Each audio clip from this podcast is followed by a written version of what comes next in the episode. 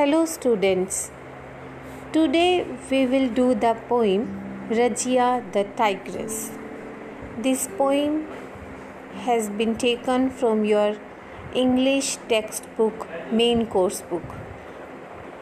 ਇਸ ਪੋਇਮ ਦੇ ਵਿੱਚ ਬੇਟਾ ਇੱਕ ਰਜੀਆ ਇੱਕ ਟਾਈਗਰਸ ਬਾਰੇ ਦੱਸਿਆ ਗਿਆ ਹੈ ਇਸ ਪੋਇਮ ਦੇ ਪੋਇਟ ਦਾ ਨਾਮ ਹੈ ਕੇਕੀ ਐਨ ਕੇਕੀ ਐਨ ਦਾਰੂਵਾਲਾ ਇਹ ਪੋਇਮ ਜਿਹੜੀ ਕੀ ਹੈ, ਇੱਕ ਪੋਇਮ ਦੇ ਰੂਪ ਵਿੱਚ ਕਵੀ ਨੇ ਇਸ ਵਿੱਚ ਇੱਕ ਰਜੀਆ ਟਾਈਗਰਸ ਦੇ ਬਾਰੇ ਦੱਸਿਆ ਹੈ।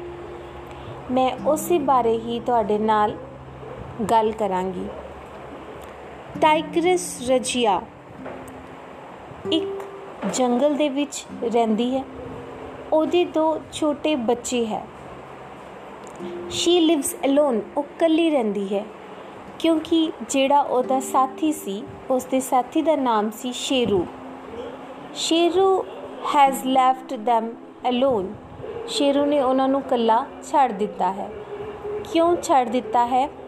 ਜਾਂ ਤਾਂ ਉਹ ਉਹਨਾਂ ਨੂੰ ਛੱਡ ਕੇ ਜੰਗਲ ਦੇ ਕਿਸੇ ਦੂਸਰੇ ਹਿੱਸੇ ਦੇ ਵਿੱਚ ਚਲਾ ਗਿਆ ਹੈ, ਜਾਂ ਫਿਰ ਉਹੀ ਸ਼ੇਰੂ ਕਿਸੇ ਦੇ ਦੁਆਰਾ ਮਾਰ ਦਿੱਤਾ ਗਿਆ ਹੈ।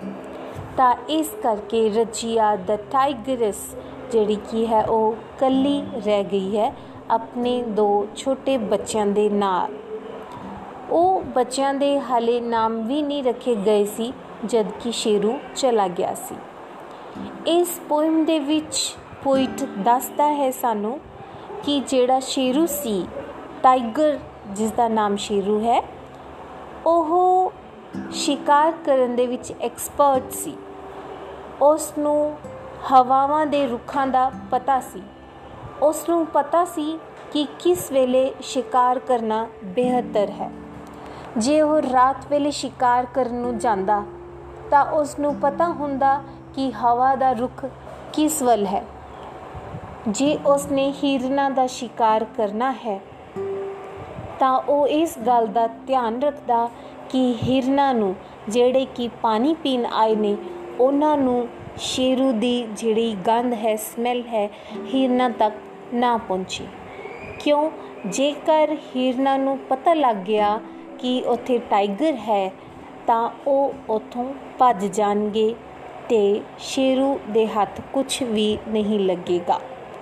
ਤਾਂ ਸ਼ੇਰੂ ਇਸ ਤਰ੍ਹਾਂ ਲੁਕ ਕੇ ਆਪਦੇ ਆਪ ਨੂੰ ਰੱਖਦਾ, ਕਦੇ ਝਾੜੀਆਂ ਦੇ ਵਿੱਚ ਜਾਂ ਕਦੇ ਬਿਲਕੁਲ ਹੀ ਇਸ ਤਰ੍ਹਾਂ ਲੇਟ ਕੇ ਹੌਲੀ-ਹੌਲੀ ਚੱਲਦਾ ਰਿੰਗਦਾ ਹੋਇਆ ਕਿ ਉਸ ਦੀ ਬਾਸੀ ਗੰਧ ਜਿਹੜੀ ਹੈ ਉਹ ਹਿਰਨਾ ਤੱਕ ਨਾ ਪਹੁੰਚ ਪਾਵੇ।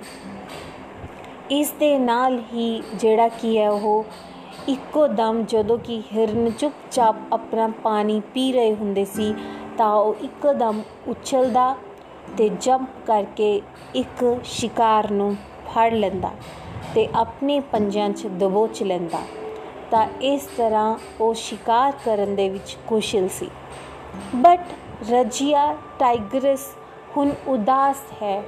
ਉਹ ਬਾਗਨ ਉਦਾਸ ਕਿਉਂ ਹੈ? ਕਿਉਂਕਿ ਉਸ ਦਾ ਸਾਥੀ ਸ਼ੇਰੂ ਹੁਣ ਨਹੀਂ ਹੈ।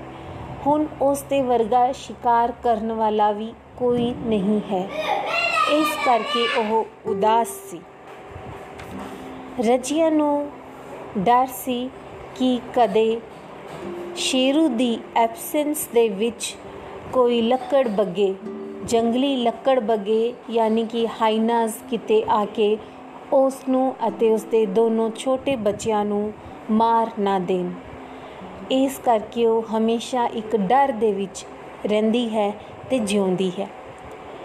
ਬੱਚਿਓ, ਇਹ ਜਿਹੜੀ ਪੋਇਮ ਹੈ, ਕਵੀ ਇਸ ਦੇ ਵਿੱਚ ਜਿਹੜਾ ਕੀ ਦੱਸਣਾ ਚਾਹੁੰਦਾ ਹੈ, ਉਹ ਦੱਸਣਾ ਚਾਹੁੰਦਾ ਹੈ ਕਿ ਕਿਸ ਤਰ੍ਹਾਂ ਮਨੁੱਖ ਜਿਹੜਾ ਕੀ ਹੈ, ਆਪਦੇ ਰਹਿਣ ਦੀ ਜਗ੍ਹਾ ਦੇ ਲਈ ਜੰਗਲਾਂ ਨੂੰ ਲਗਾਤਾਰ ਕੱਟ ਰਿਹਾ ਹੈ ਤੇ ਜਿਸ ਕਰਕੇ ਜੰਗਲੀ ਜੀਵਾਂ ਨੂੰ ਰਹਿਣ ਦੇ ਲਈ ਕੋਈ ਥਾਂ ਨਹੀਂ ਮਿਲ ਰਹੀ, ਜਿਸ ਕਰਕੇ ਉਹਨਾਂ ਨੂੰ ਜਿਹੜਾ ਕੀ ਹੈ, ਮੌਤ ਦਾ ਸਾਹਮਣਾ ਕਰਨਾ ਪੈ ਰਿਹਾ ਹੈ ਤੇ ਉਹ ਇੱਕ ਡਰ ਦੇ ਸਾਏ ਦੇ ਵਿੱਚ ਹਮੇਸ਼ਾ ਰਹਿੰਦੇ ਹੈ।